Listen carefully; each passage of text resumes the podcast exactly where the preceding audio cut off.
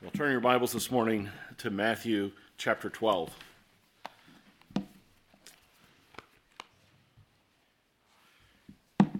Matthew 12, as we've been working our way through our Advent series, uh, looking at these Old Testament texts that point us to, um, unveil to us, unwrap for us, if you might think of it that way, different dynamics, aspects of Christ, helping us to understand who he is.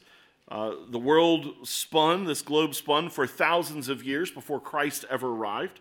And across history, God was writing a story, helping people to anticipate, to look forward to, um, to build excitement for the coming Messiah, for Christ. And so Christmas is a wonderful time, uh, in, in part even because it helps to build excitement. Uh, and we look forward to and we are anticipating uh, a particular day or event or, or being together with others. And so it's a good reminder of the way God structured history and time to prepare us. I want to start this morning, even as we're going to talk about Jonah and how he points to Christ. Uh, I want to start this morning, though, about hope. And the power of hope is something that's always fascinated and, and or amazed me. Um, they've discovered that if you take hope from someone, then they're going to start dying. It's, it's amazing. You've got to keep people at a position of hope and a positive outlook, at least a little bit to some degree. Uh, CIA, when they try to get information from folks, they've realized that waterboarding doesn't work as well, physical torture doesn't work as well, but if you take hope from somebody, they are crushed mentally, and they'll tell you whatever you want to know. And so hope is a powerful, powerful thing. But let me uh, maybe illustrate it this way. The story is told of a teacher. Um, she was assigned particularly to go to kids in this large city who are in the hospital. And so, if you had a child, they're in the hospital, they're going to fall behind in their studies. Um, they would send one of these teachers to go and help and try to bring the child up to speed and help them along. She was assigned to a particular little boy in the hospital, and she was given his room number and instructions. She went to see his teacher. His teacher said, uh, If you could just help him learn nouns and adverbs, that's what we're learning in class. We're afraid he's going to fall behind. So, with that information, she went, not knowing that this boy had been in a horrific accident and had been severely burned over most of his body. And so she walked into this hospital room and was immediately struck with this sight. I don't know if you've ever um, been in, in, a children's ward of a hospital. Um, my youngest brother spent first couple weeks of his life in the NICU. Uh, we weren't sure that he was going to make it. Um, I've, I've been with families who have lost children in the hospital. I, I, people who work in NICUs and pediatric wards are heroes in my book. Um, I don't have the emotional stamina to do that. And so this teacher walked in and finds this boy horrifically burned. She gathers herself together, and so she sits down and spends time with him teaching him about nouns and adverbs. Feels rather pointless. and she left and went away. Came back the next day to go over lessons again, and one of the nurses stopped him and said, What, what did you do? She said, What do you mean? She said, Well, he's a different boy. She said, Since yesterday, he has already begun to turn a corner. He is taking his medicine, he is fighting to survive. Um, we were questioning whether he was going to make it. He's a different boy altogether. And this pattern continued, and he ultimately recovered, uh, was released from the hospital. It wasn't for several weeks that they found out what made the difference. What did that teacher say to you? She said, All I did was teach him nouns and adverbs. The little boy looked at the doctors and nurses and said, Well, I figured they would never send someone to teach nouns and adverbs to somebody who's going to die. And so I knew I must be going to be one that was going to make it. There's the power of hope. Hope in an otherwise incredibly dark place. What is the power of hope for us spiritually? And how do we understand it? Well, the story of Jonah that Jesus points back to is actually all about hope. And so this morning, we want to learn together how Jonah points us to Christ in a way that he is a sign of hope for those who have eyes to see. Interestingly enough, uh, the sign of Jonah, Jesus will use as condemnation and as judgment. And yet we can take it this morning in a way that will help point us to ultimate hope we would have in Christ. It's really a reminder even of Jeremiah 29 11 a statement that God says to his covenant people. He says, I know the plans I have for you, declares the Lord, plans for welfare and not for evil, to give you a future and a hope. Jeremiah ministered in a hopeless and dark time. Captivity had already begun. Uh, they were being assaulted then by the Babylonians. There came at one point in the book of Jeremiah where Jeremiah goes and he purchases back all of his family's property, which makes no sense because the city is under siege. He's buying property out there that the enemy's camped on. Why would he buy this property back for his family? And he did it because he said there'll come a day when it's restored. And so Jeremiah, who even ministered in a very dark time, is a minister of hope.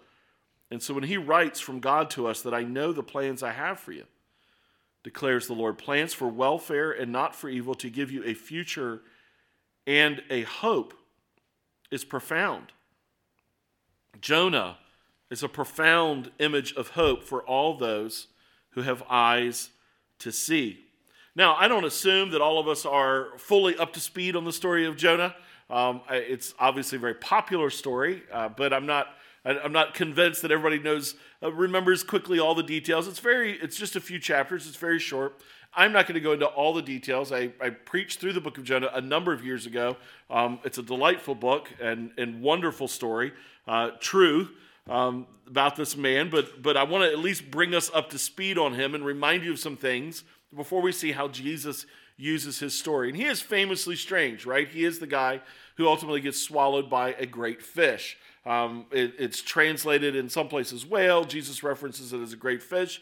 Um, did this happen? Absolutely. Uh, there was a guy, a lobster fisherman, who was just swallowed by a baleen whale a few years ago um, and found himself in utter darkness and then was spit out by this whale. There's a story from the late 1800s. There's claims of a man who was, sw- who was swallowed and lived in a whale for 36 hours. This is what I know and what I believe. I believe what the Bible says is true. I believe that it's miraculous. But Jonah was swallowed by this great fish, and uh, three days and nights he's in the belly of this great fish. And so let's just bring it up to, up to speed. Uh, the story starts with this guy. He's a prophet. His name's Jonah. Uh, he's prophesying in a difficult time. And difficult in this sense, no one in Israel is listening to him. Every mom in this room can, uh, can understand those moments. Um, nobody is listening. You're giving direction. And nobody seems to have ears to hear. And that's Jonah's job. Doesn't that sound like a great job? I want you to go preach to people that'll never listen to you. That sounds like fun. Uh, Jonah's preaching, nobody's listening. It's in a difficult time. And so then God tells Jonah to do something. And, and here he's a prophet. The word of the Lord, Jonah 1 1 through 3 says, The word of the Lord came to Jonah, the son of Amittai, saying, Arise, go to Nineveh, that great city, and call out against it, for their evil has come up before me. But Jonah rose to flee to Tarshish from the presence of the Lord. He went down to Joppa, found a ship going to Tarshish. So he paid his fare, went down into it to go with them to Tarshish, away from the presence of the Lord. Now, for Jonah to be identified as a prophet is important for us. Prophets are people who hear direct information from God.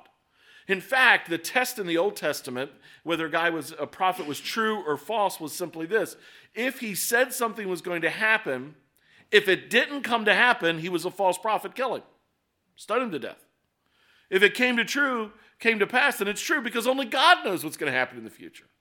Um, and so Jonah to be a prophet means he's getting direct revelation from God, and then it was his job to preach it. The closest we can come to that today is when anyone gives a Bible lesson, whether that's in Sunday school, children's church, uh, whether it's a sermon, preaching, a, a, Bible class, on the radio if you listen to it. The closest we can come is when someone opens the Word of God, says, This is what the Bible says, here's its truth. Now, i am never getting, and I haven't gotten direct revelation from God. I, I don't walk out of my house and say, God, what do you want me to preach? And I hear a voice. That's not the way this works.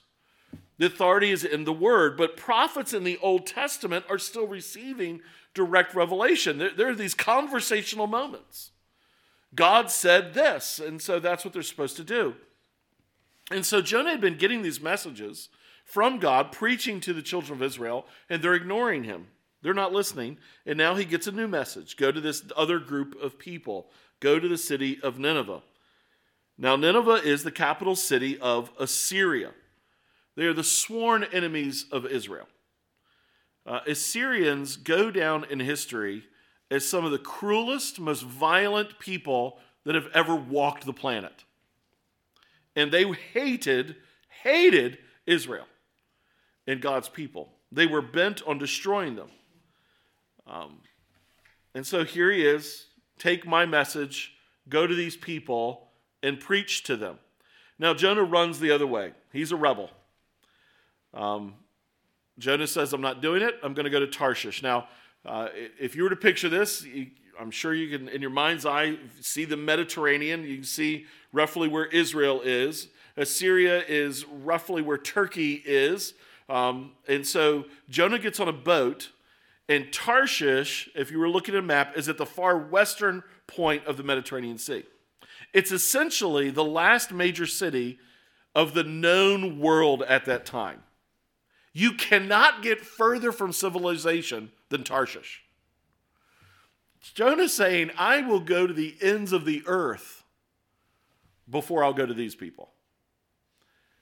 Now that seems stunning to us, I, at least to me. God said X, Jonah said, I'm doing Y. And it's easy for my heart to condemn and judge Jonah. I mean, how would you feel if you actually heard a voice call out to you? And it's God. You're out, you go out in your backyard, you hear this massive crack of thunder, and all of a sudden a voice calls out to you. Bob, go to New York and preach. Now, you're going to do one of a couple things. You're going to call your local doctor and try to get an appointment. You're going to go to a psychologist, right? Or you're either going to go to New York or not. And it seems stunning that someone would hear God speak so clearly and yet ignore him. But that's exactly what Jonah does. And even when my heart is quick to condemn, reality is the authority of the word is no less authoritative than the voice Jonah hears, and how frequently, how often I'll read the text of Scripture and the Bible will tell me to do something, and I don't want to do it. I'm sure I'm the only one in this room. And Jonah says, I'm not doing it. And so Jonah gets out there, he's on the sea. Um, Jonah's at great rest. You know, I can only imagine when Jonah decides I'm not going to obey God and he goes down to the to the seaport and he's trying to catch a boat. And fi- it just amazing that there's a boat there headed to Tarshish. Isn't that amazing? How do you think Jonah interpreted those circumstances? If he was anything like us, he said, See, that wasn't God's voice that told me to go to Nineveh. Look at how God has uh, incredibly provided a boat to Tarshish. That clearly that's what God wants me to do. Because we are prone to read the circumstances of our life to always agree with what our sin wants to do. That's how we operate. We even twist the text of Scripture when Paul says, Pray that there would be an effective open door of ministry for me. And so we pray things like, God, give me an open door. What no one wants to do is read that passage in context because where Paul was asking for an effective open door of ministry, they were imprisoning it and beating him. In other words, it was horrible. We pray things like pray for an open door, meaning it should be easy. Rarely is following God easy. And we are prone to interpret the circumstances of life to agree with what our sin already wants, rather than when the word clearly tells us to do something else. And so Jonah gets on the boat. He's on the boat. God sends a storm. These sailors are terrified. They, they're trying to figure out what's going on. They're a superstitious bunch. So they're trying to figure out, they, as sailors would be prone to do, someone aboard is bad luck. And so, who's bad luck? They cast lots. The lot falls to Jonah, and they figure Jonah's the problem. Jonah's like, You're right. I am the problem. I'm running from God. Here's the, here's the answer throw me overboard. They don't want to do it because he's a prophet of God. He says, No, throw me overboard. They throw him overboard. The ocean goes calm. And then we come Jonah 117. The Lord appointed a great fish to swallow up Jonah. And Jonah was, Jonah was in the belly of the fish three days and three nights. I'm not going to take a lot of time here, but just apologetics. People say, well, how long is three days, three nights? They, it's Jesus is going to point back to this. Jesus is killed on Friday. He resurrects on Sunday. It, the answer is actually relatively simple. Hebrew calendarization, the way Hebrews mark time, is not the way we mark time. They mark time as any part of a day as that day is a whole day any part of a day. So, for example, Jesus to be killed on Friday, that's one day. For him to be in the tomb on Saturday is day two. For him to not to resurrect till after dawn on Sunday is day three, three days. And so, how long was Jonah in the whale? It could have been as, as briefly as 36 hours. But it's, that's a long, I guess we can agree this way, a lot longer than you'd want to be in the belly of a fish. And a whole lot longer than I want to be in the belly of a fish years and years ago, I was at a church and I was an intern and we did a fall harvest party for kids. We said you had to dress up as a Bible character. So I dressed up as Jonah. At the time, I was not as hairless as I am now. So I put on a bald cap, painted my whole self white, like I'd been bleached by the stomach acids of a whale, hung seaweed over me, and put a Hebrew sign repent or die. All the children were terrified. It was a golden moment. Um, we don't know the full effects on Jonah's physical body. This lobster fisherman that was swallowed by a baleen whale was bruised over his entire body and um, was spit out briefly thereafter. I don't know if you saw this uh, on the news this past week. A two year old in Africa was half swallowed by hippo and spit out because of a brave person coming and throwing rocks at this hippo. The sailor that supposedly was swallowed by a whale in the late 1800s, supposedly his skin was bleached and forever um, turned a yellowish color and he lost his hair. We don't know the full physical effects that happened to Jonah, but here Jonah is in the belly of this great fish. So Jonah prays to God. It's a wonderful prayer of repentance in the book of Jonah. Ask God to deliver him. And so God has the fish uh, swim Jonah back to the shore, spit him up on shore, and Jonah comes out. And God, Jonah wants to know, well, God, what do you want me to do now? Spoiler alert, the same thing I told you to do before. Go to Nineveh. So now Jonah, of course, is repentant, and Jonah goes into Nineveh. Jonah began to go into the city, going a day's journey, and he called out, Yet 40 days, and Nineveh shall be overthrown. That number 40 shows up throughout the Bible so many times as a season of testing, right? Uh, 40 years in the wilderness. Uh, Moses' life can be split into 40s 40 in Egypt, 40 out shepherding, 40 with the Israel, nation of Israel in the wilderness. Jesus is out 40 days uh, being tempted of Satan. In 40 days, he says that God is going to overthrow Nineveh. And Nineveh repents. When God saw what they did, how they turned from their evil way, God relented of the disaster he said he would do to them, and he did not do it. It's just an amazing moment. The whole city is saved.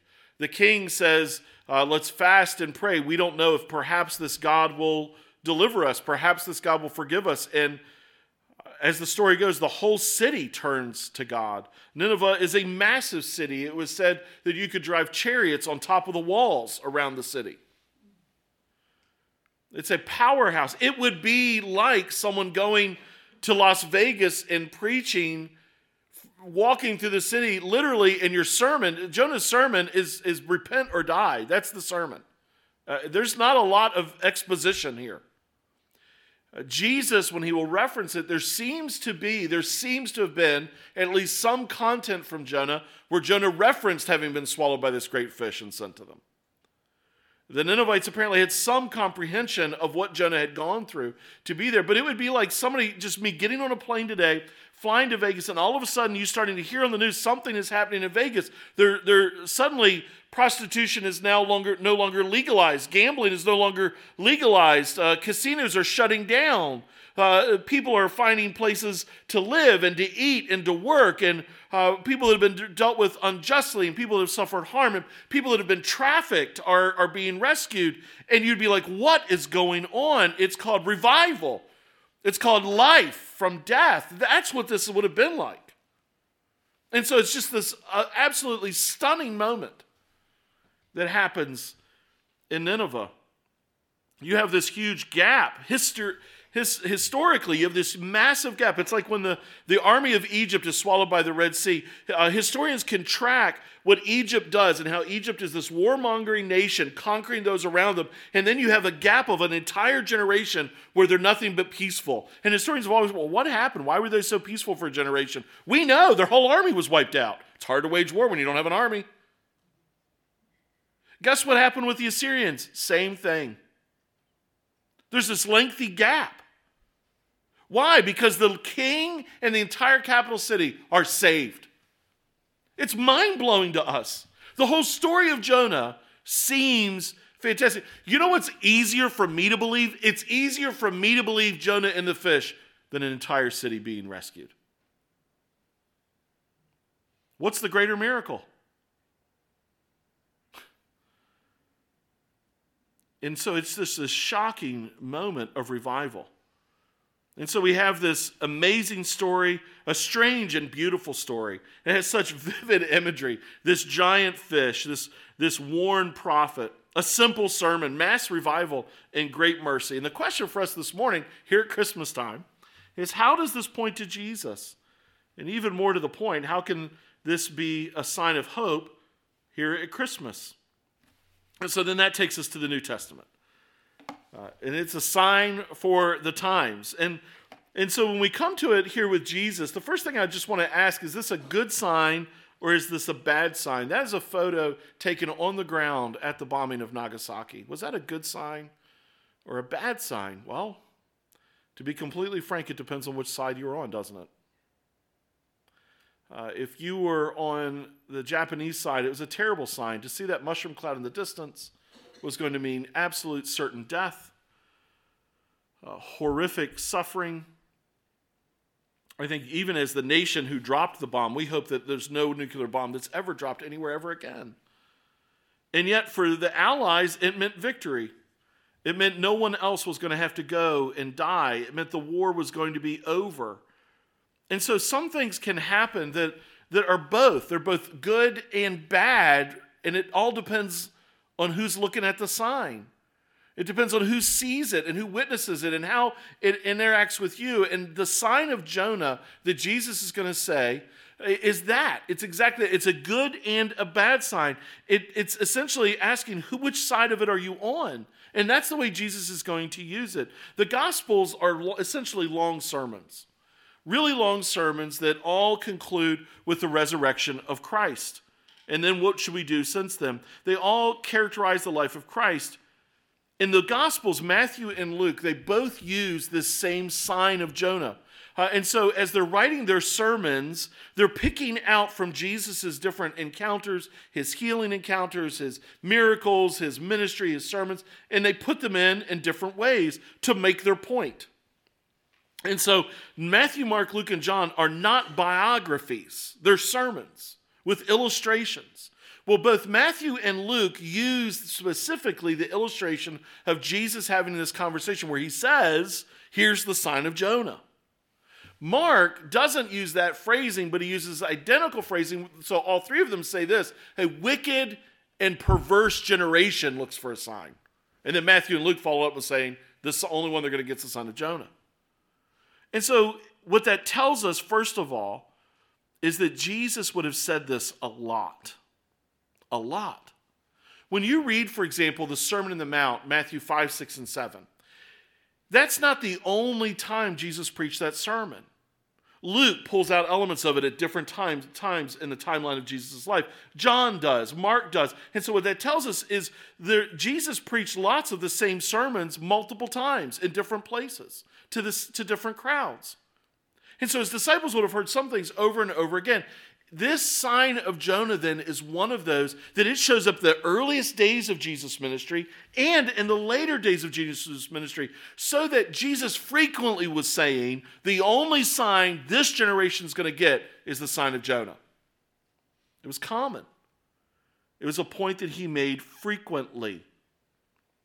It shows up early in his ministry in Matthew because it falls in Matthew 12 and is this whole uh, flow from Matthew 11 to 12 about John the Baptist and signs and miracles and whose heart is right and whose heart is good or bad. In Matthew, he will use it right after he heals a man. In Luke 11, he uses it right after he heals a man who's mute and demon possessed. Jesus casts out this demon, uh, heals this man who before could not speak. Now he's set free to be able to speak. And the religious leaders, they, they accuse him of casting the demon out by the power of Satan. Like that makes a lick of sense. Satan and his demons are running around, and some of his demons are possessing people. Jesus, they bring this guy, he can't talk. He has a demon. Jesus casts the demon out of him. The guy starts talking. And over here, high priest so and so says, Oh, I better use the power of Satan to do that. Because that's what Satan likes to do destroy his own progress. And it makes no sense. And they accuse Jesus of this, and, and, and so they look at Jesus and they say, You know what? Prove who you are. Give us a sign from heaven. And Jesus looks at him and says, The only sign this wicked and perverse generation is going to get is the sign of Jonah. Even as Jonah was three days and three nights in the belly of the fish, so shall the Son of Man be three days and three nights in the belly of the earth. Matthew 12, it's very similar, except this time it's a deaf man who's also demon possessed. And it's specifically said to the scribes and Pharisees. I said it a moment, moment ago, what's really interesting, where we're going to camp this morning, is the flow from Matthew 11 through Matthew 12 that leads to this moment. And it can really help us to understand in an even greater way what's happening. So if you go back into Matthew 11, right at the start, I'm just going to read these few verses here at the beginning of Matthew 11. This will help us to get the flow. When Jesus had finished instructing his 12 disciples, he went on from there to teach and preach in their cities. Now, when John heard in prison, now, this is John the Baptist, the cousin of Jesus. He would have known Jesus growing up. He's lived out in the wilderness. This is the guy who's eating locusts and honey and dressing in camel's hair. He is the classic prophet looking guy.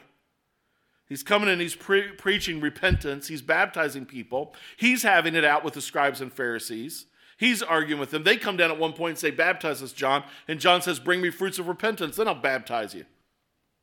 And so he's at odds with them. He gets imprisoned. Jesus is now, his ministry has now fully begun. John has baptized him. Jesus is out preaching. John the Baptist is in prison. He's a believer. There's no question.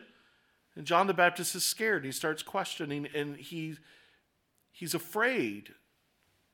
And in his fear, John heard in prison about the deeds of Christ. He sent word by his disciples and said to him, Are you the one who is to come, or shall we look for another?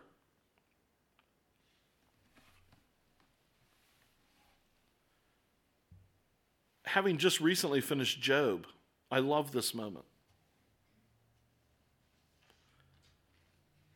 Because you can believe in Christ and be saved and have seasons that are very dark and difficult. And here John the Baptist is in prison and he just he just wants to make sure. And I love how Jesus responds to him. So, so before you look, right? Some of you, I, as soon as I said that, some of you go, hmm, you better read the Bible. We follow along. I love the fact, bring your Bibles, follow along. Yes. But just a minute. What if you were to answer, how do you think Jesus is going to respond to John the Baptist? Sometimes I wish I hadn't been raised in church. Because sometimes, sometimes in these kinds of moments, knowing the end of the story doesn't help me so much. Because if I if I pause and I'm real honest, how I feel like God sees me when I'm struggling is that He's frustrated and irritated with me, that He's annoyed by me. Okay, Steve, let me tell you again and show you again how I love you. That's how I feel. And so, if I were to say, John the Baptist, who was in his mother's womb, Holy Spirit comes on him and leaps in his mother's womb when Mary shows up pregnant. Remember that? John the Baptist raised by godly parents. John the Baptist, the cousin of the Messiah. John the Baptist, who would have heard over and over and over and over again the stories and about the star and the shepherds and, and, and Jesus and Mary of the Virgin and the whole nine yards. He's in prison. He's like, Are you the one? And if I'm honest, if I'm honest and I and I forget for a moment how I know the story's going to go, I think how Jesus is going to respond is somewhat sarcastically, "Hello, cousin John, you already know." Verse 4 And Jesus answered them, Go and tell John what you hear and see. The blind receive their sight, and the lame walk. Lepers are cleansed, and the deaf hear. The dead are raised up, and the poor have good news preached to them. And blessed is the one who is not offended by me. Now, lest you think and are tempted to think still that that is a hard answer, it's not. What Jesus has just done is given all these illustrations and it helps us. Did Jesus come to heal everybody? No, he didn't. There are multiple times Jesus shows up and he'll only heal one or two people. He goes to the pool of Bethsaida and heals one guy. Jesus didn't come to heal everyone physically. Jesus didn't come to make every leper whole, every blind man see, every deaf person hear, every lame person walk. He didn't even come to cast the demons out of every single person. Why did he do these things? All of these things point to the reality of what happens spiritually. You are spiritually blind and he can make you see. You're spiritually deaf and he can make you hear. You can't walk or breathe. You're dead in the tomb. He comes that you might have life. And every one of these power moments illustrate how Jesus has ultimate power over the natural earth. This is why he calms the sea when it's at storm. He has power over spiritual realm. This is why he can cast out demons and send them away. He has, he has power over the physical realm. He can heal the blind and the deaf and the lame and the leper. There is nothing that is beyond the power of God resting in and through him working as the Messiah. But all of it is for what? It's for the truth of the glory of God you're a sinner, you're dying, you need Jesus. And that is what's offensive to people. And that's why he finishes with that statement uh, Blessed are those who are not offended by me. You see, if all Jesus did was come to be a good teacher of moral principles and heal blind people, who can get mad at him? But when he says, you are wicked and you need to take up your cross and follow me. Die to yourself, find life in me. Repent of your sin and believe in me. That ticks people off. Nobody wants to hear how bad they are. And so when Jesus sends this message back to John, John would have gotten it immediately because John knew exactly what it was like to have people offended by what he was saying. He had preached and made all kinds of people mad. He had made them so mad, he's in prison for it. And so this is confirmation. Unless we think then that Jesus is still irritated with John the Baptist, Jesus goes on a lengthy, and we don't have time this morning, but he goes on a lengthy section from that point on to extol and praise the ministry of John the Baptist, that he's the greatest of the prophets because he was making way for the Messiah. And so he brings this, starts to bring this contrast though. He finishes talking about how wonderful John the Baptist is and then he begins to contrast John the Baptist with all the wickedness that he's confronting. So look in Matthew 11, verse 20.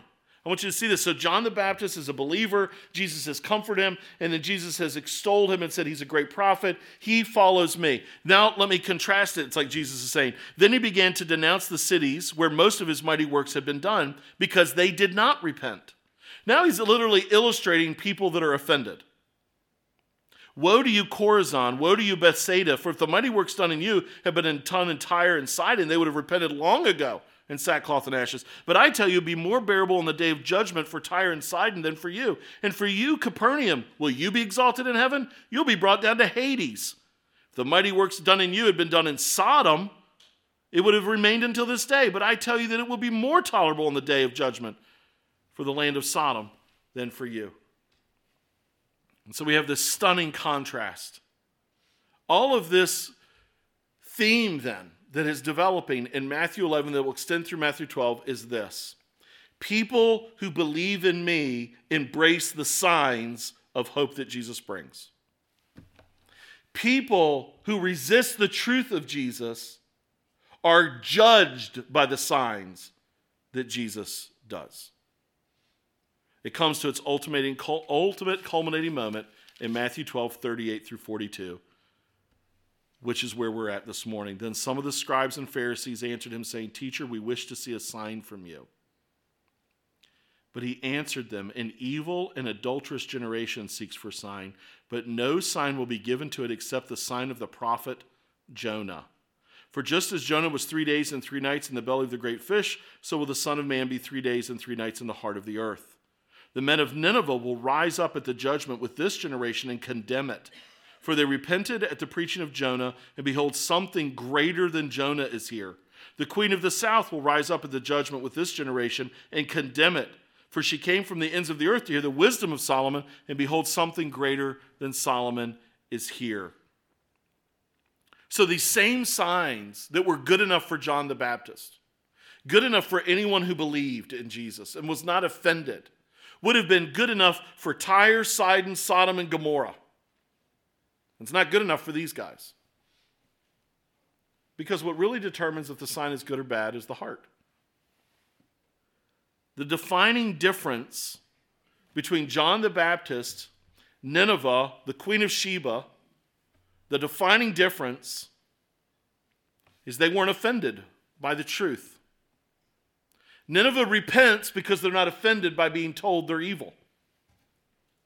John the Baptist isn't offended because, because it doesn't bother him to recognize he needs a Messiah. He's not enough. The greatest prophet, he's not enough. Sheba is not offended because she comes seeking for wisdom and finds it in Solomon's God. But these guys, Capernaum, Bethsaida, the scribes and the Pharisees, they're offended. And so the signs aren't enough for them. Jesus really unpacks it all the way through Matthew 11 and 12. I'll just give you the flyover. Those that aren't offended by Jesus are repentant people. Repentance. Repentance is that you see that your, your sin, and it's not just you see sin as something you do, you see sin as who you are. I lie because I'm a liar, I steal because I'm a thief. It's who I am, and repentance is recognizing who you are, and what the Bible says about you is true. What the Bible says about me is true. And so I'm not dealing with anybody, I'm not dealing with some other prosecutor, I'm not dealing with, with somebody else, I'm not dealing with a spouse, a friend, a neighbor, a child, a parent who's saying you're bad or you've done this. The Bible says that I'm a sinner. And so repentance is seeing that I'm a sinner and turning from it. And, and when we say turn from it, we don't mean that you never sin again, but we mean you say, I'm turning from that to be ruled by Jesus. And I, as, by God's grace and the power of the Holy Spirit, I'm not going to be ruled by that sin anymore. I'm not going back to that. I'm following a new master. Jesus said, Blessed are those who are not offended by me. One way to see who are the people that are offended by Jesus. In other words, who are the people that are not blessed by him, but instead are judged by him? The difference is are you repentant or not? Then those that are not offended by Jesus find rest in him. I love that. It's a beautiful moment when he tells people to come unto me, you that are weary and heavy laden. I will give you rest.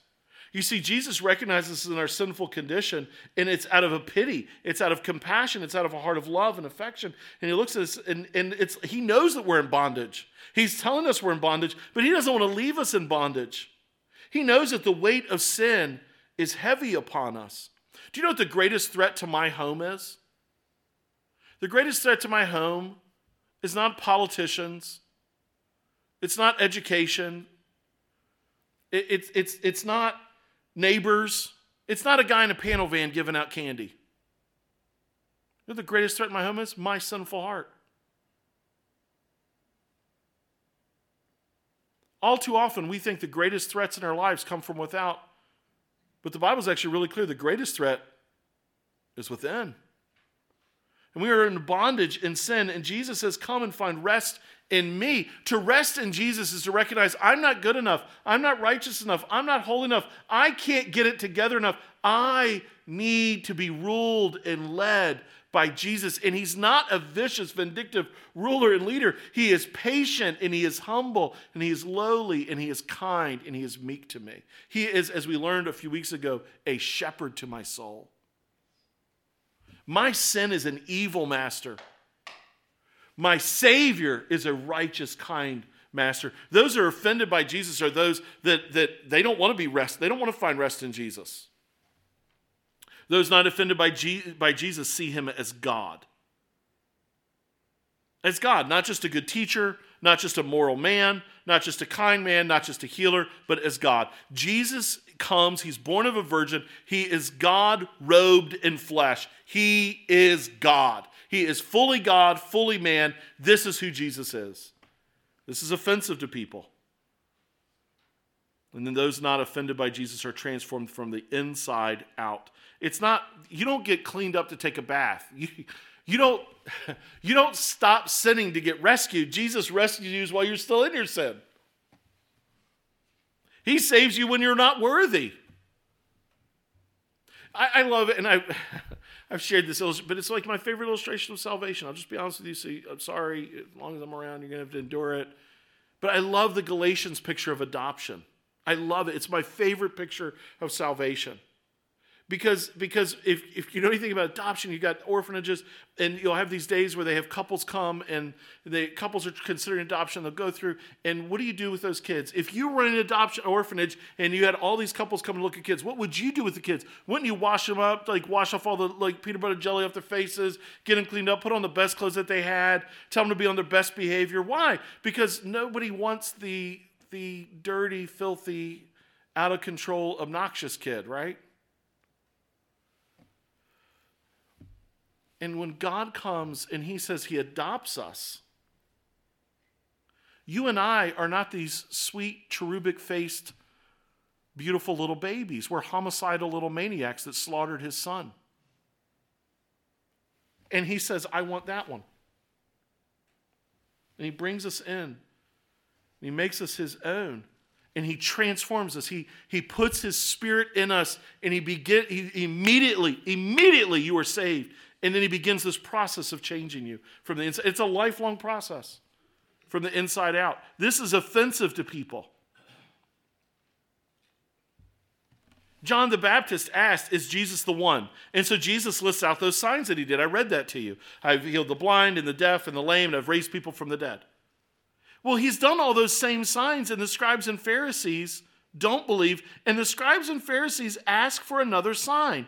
Teacher, verse 30, we wish to see a sign from you. Like, you read that and you're like, what is their major malfunction?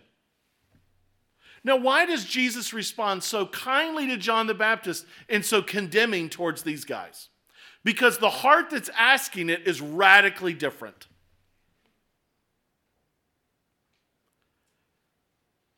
They're asking for something that should have been obvious. John wanted to know. They want to know because they don't believe. And it's like it's like trying to prove the obvious to people. You know, science has recently proven some obvious things. Science has recently proven that cats ignore their owners. I think we already all knew that. Dogs think you own them, cats think they own you, right? Science has proven this, and they, what they've done is they've looked back and they've realized that humanity domesticated dogs, cats domesticated themselves. And so they've never domesticated. They and so they have learned cats, yes, they know their name, they recognize your voice, they just willfully choose not to obey you. But that's the obvious, right? Um, they have discovered that meetings make employees worse employees.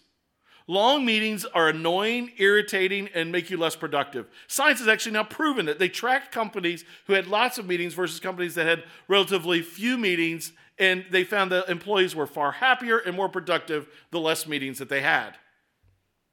They felt like they sat through things that could have been an email. Why should I do this? Science has recently proven that pigs love mud. Shocking. Shocking.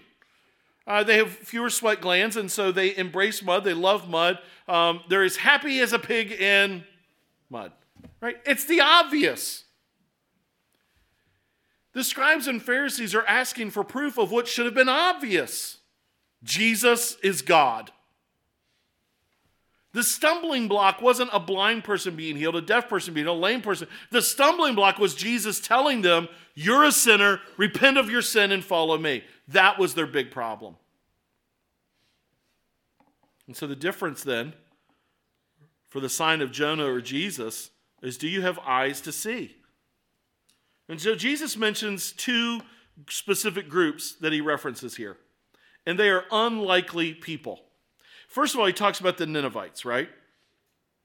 He says, verse 41 The men of Nineveh will rise up at the judgment with this generation and condemn it. For they repented at the preaching of Jonah, and behold, something greater than Jonah is here. The queen of the south will rise up at the judgment with this generation and condemn it. For she came from the ends of the earth to hear the wisdom of Solomon. Behold, something greater than Solomon is here. These Ninevites, and, and when Jesus does this, it's actually beautifully poetic.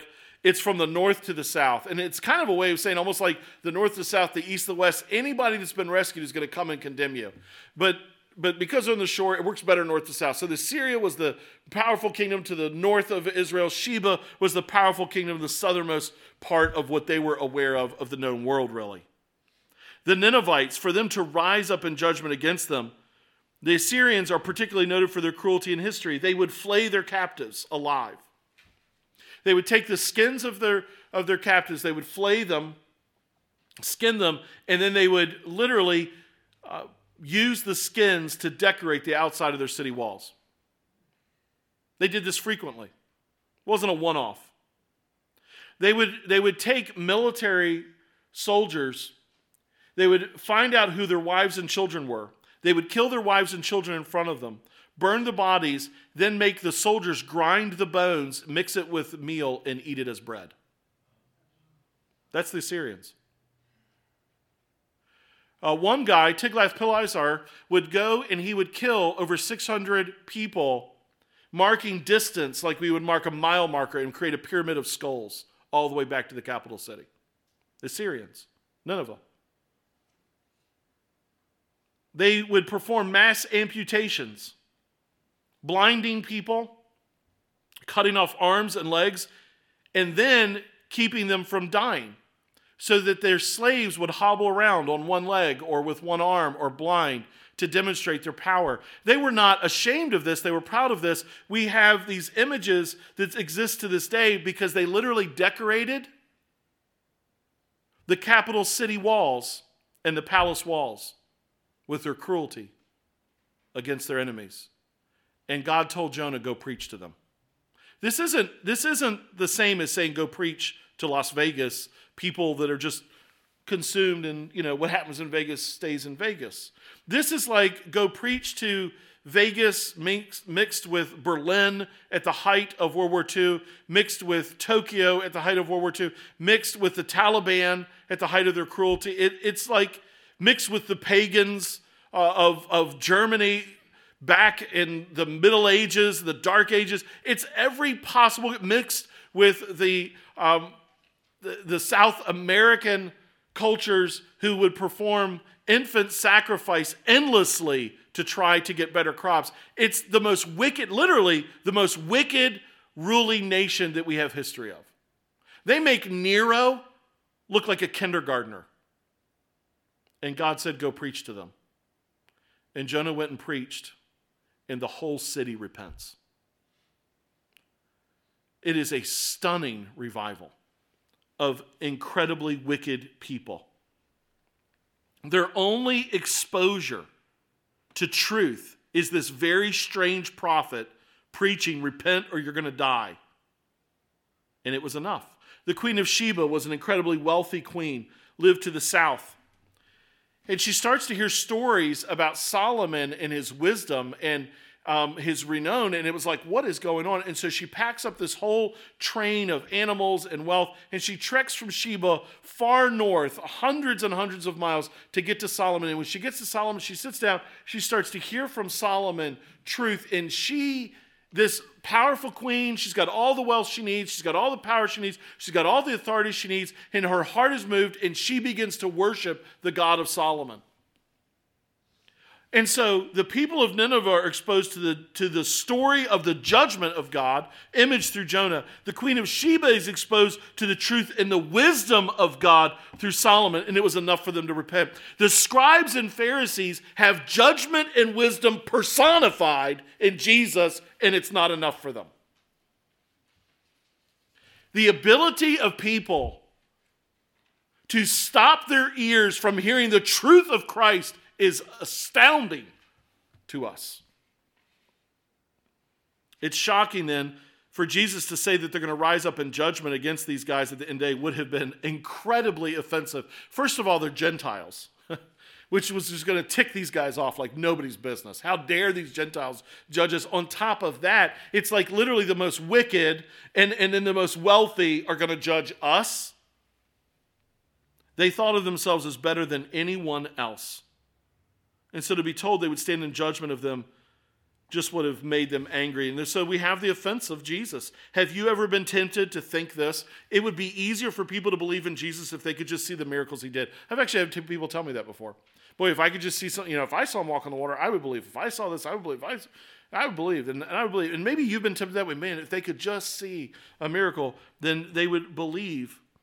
If they could just see how he made the lame walk, the blind, the blind to see, the deaf to hear. If they could just see the dead raised from the dead. Um, this idea has been capitalized by so many false teachers with their fake healing ministries, their healing gimmicks, their supposed stories of people coming back from the dead. The truth is this lost people will always find a way to dismiss the wisdom and power of God instead of embrace it like the Queen of Sheba and the people of Nineveh. Jesus is telling us that one of the greatest barriers to repenting and believing is self righteousness. It's for him to use Nineveh and Sheba, it's like saying this The biggest barrier to you getting saved, you scribes and Pharisees, you really religious people, and here we are in the buckle of the Bible Belt. Everybody's religious down here. Everybody. The biggest barrier to you coming to Christ, like truly repenting and believing, is not that you function like some homicidal serial killer, Ninevites. It's not even that you seem to have all this wealth and you don't need anything, Sheba. The biggest barrier to you repenting and believing is you don't think you're bad. You're self righteous. They are the moral and religious leaders of their day. Everyone takes their cues from these guys. Their sense is that they are good and they are right and they are fine, and that's what's keeping them from humbling themselves before the wisdom and power of God. They're offended by the teaching of Jesus that they are sinners in need of a Savior. Listen, there was no room for Jesus in the inn at Christmas, and there's no re- room for Jesus in the hearts of those that think they're already good. Jesus is not interesting in, interested in coming and being a roommate with your sense of moral uprightness in your heart. He is only interested in coming into those who are willing and ready to recognize that they are sinners on their way to hell and they have nothing to offer. All we bring to our salvation is our sin looking to be cleansed. The biggest barrier is whether or not you see that you need Him at all. And so He can be a sign of hope, though. This sign of Jonah is given to them as judgment. All along of our way of our Advent series, we've been looking at Old Testament types of Christ. They give us ways to see and understand Jesus better here at Christmas. This one, though, it frankly seems fairly dark. But there is a flip side to this. There is a flip side to this. The Ninevites, they were this violent and lost people. They had power and wealth, they had slaves, and they're t- deeply feared. They're the dominant power of their day, conquering most of the, our modern day understanding of the Middle East. And then suddenly, suddenly, this strange dude comes walking into their city saying, Repent or you're going to die in 40 days. What hope would they have had? What hope that they would have, would they have, could they have even possibly dreamed of that they might be forgiven? And the king says, Let's repent, let's fast, Maybe, maybe God, this God will forgive us. What hope could they have had? They only had one hope. You know the only hope they had? Jonah walking in front of them. That this is how God deals with people. That you can run from God and you can rebel against Him. You can hard your heart and say, I'm not going to do what you want me to do, God. But if there comes a point, if there comes a moment, and for some of you this morning, this morning may be this moment for you. We're like in the belly of a fish, and you realize I can't run from God anymore. I won't run from God anymore. And Jonah cries out from the belly of the fish, God, would you forgive me? And God does, because he's kind and he's loving and he's merciful to those who would repent and believe. Their only hope that the Ninevites could have had was that maybe God will deal with us like we see him deal with this man. That maybe this is a God who delights not just in bringing death, but who actually delights in bringing life out of death. Because just like this man was dead in the fish, we are dead in our sins. Maybe he will give us life like he gave him life. Just like Jesus was dead in the tomb and he came forth in life, maybe Jesus will give me life.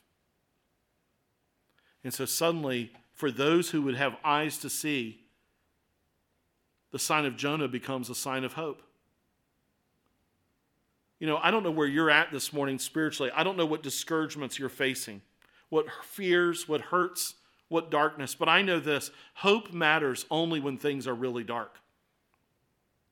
John the Baptist is facing death, and he needs to make sure Jesus is the one. The Ninevites take comfort because they know this is a God who can bring life out of death. Jesus truly was born to die, born to die for your sins and mine born to die so that he could pay all that was required, born to die that he might also raise again. Christmas is actually all about hope because it reminds us Jesus was born, he would die, but he would also raise again to life. And if God has raised him from the dead, he surely can raise you from your sinful death to life, and he surely will raise you once again in resurrection during the Thirty Years' War in the 17th century. There's this German pastor, Paul Gerhardt. His family, they're forced to flee from their home. They're run away. They're refugees. One night they're staying in a small village inn. They're homeless. They're afraid. They, they've lost all their belongings. And his wife broke down and just began despairing and crying, weeping and sobbing. And so he comforted her. He, he put his arm around her and he began to try to remind her of scripture promises about how God meets our needs and how God cares for us and God will take care of us. And he did what a good husband does he comforts his wife. She collapsed into bed and asleep in her weariness. He went out in the garden and then he fell apart. He began to break down. He began to weep almost uncontrollably. He felt like he'd come to the darkest hour. He had said truth to her that his own heart was then struggling to believe. Have you ever been there? Have you ever had to say truth you don't feel, but you know it's true? He's doing that. And as he began to do that and cry out to God, he felt his burden begin to lift. He began to sense anew the presence of God. He took his pen and he then wrote a hymn Give to the winds thy fears, hope, and be undismayed. God hears thy sighs and counts thy tears. God shall lift up your head. Through waves and clouds and storms, he gently clears the way. Wait his time, so shall the night soon end in joyous day. The reality is this he is a sign of hope for those who have eyes to see. I love how G.K. Chesterton put it hope means hoping when things are hopeless, or it is no virtue at all. As long as it matters, are really hopeful, hope is mere flattery or platitude. It's only when everything is hopeless that hope begins to be a strength. Jonah was hopeless in the belly of a fish, and he cried to God, and God delivered him. Jesus said, You only have the sign of Jonah, and he's telling it to condemn them. But for those of us who believe, it's hope because I know this Jesus was born at Christmas, he died at Easter, but he rose again. And so, no matter how dark the night, my heart rejoices in hope. And I would call to all of you to repent and believe that you might know the hope of Christmas. In the darkest of night, God sent the star of his son, the morning star, to break afresh and anew upon us and save us from our sins. Celebrate Christmas in hope this year, knowing that he is the author of the last chapter and it ends with resurrection.